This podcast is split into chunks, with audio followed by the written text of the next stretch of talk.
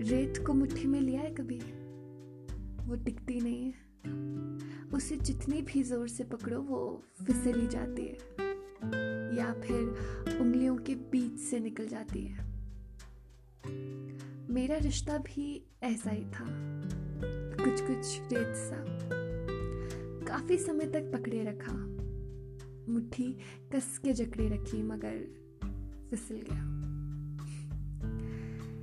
एक लड़का था जिससे बात हो जाया करती थी। जिससे बात करके लगता था, ज़िंदगी में कुछ तो है, बाहर जैसा। जिससे बातें करके बस सुकून मिलता था। ज़िंदगी हसीन लगती थी, हर तरफ़ के अंधेरे में रोशनी था वो। उसने गिरना सिखाया और गिर के उठना भी। उसने प्यार करना सिखाया और प्यार के बिना जीना भी।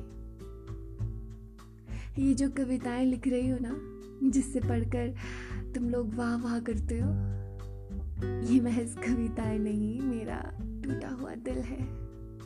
मेरी रूह है जो तड़पती है उसके लिए।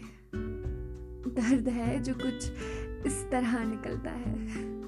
और तुम्हें लगता है मैं शायरा वायरा बन गई हूँ। आज वो बंद पड़ी मुट्ठी खोली। इस उम्मीद में कि शायद रेत का कोई कण बाकी रह गया हो। ये दिल का हाल है, बॉस। दिल ही जानता है।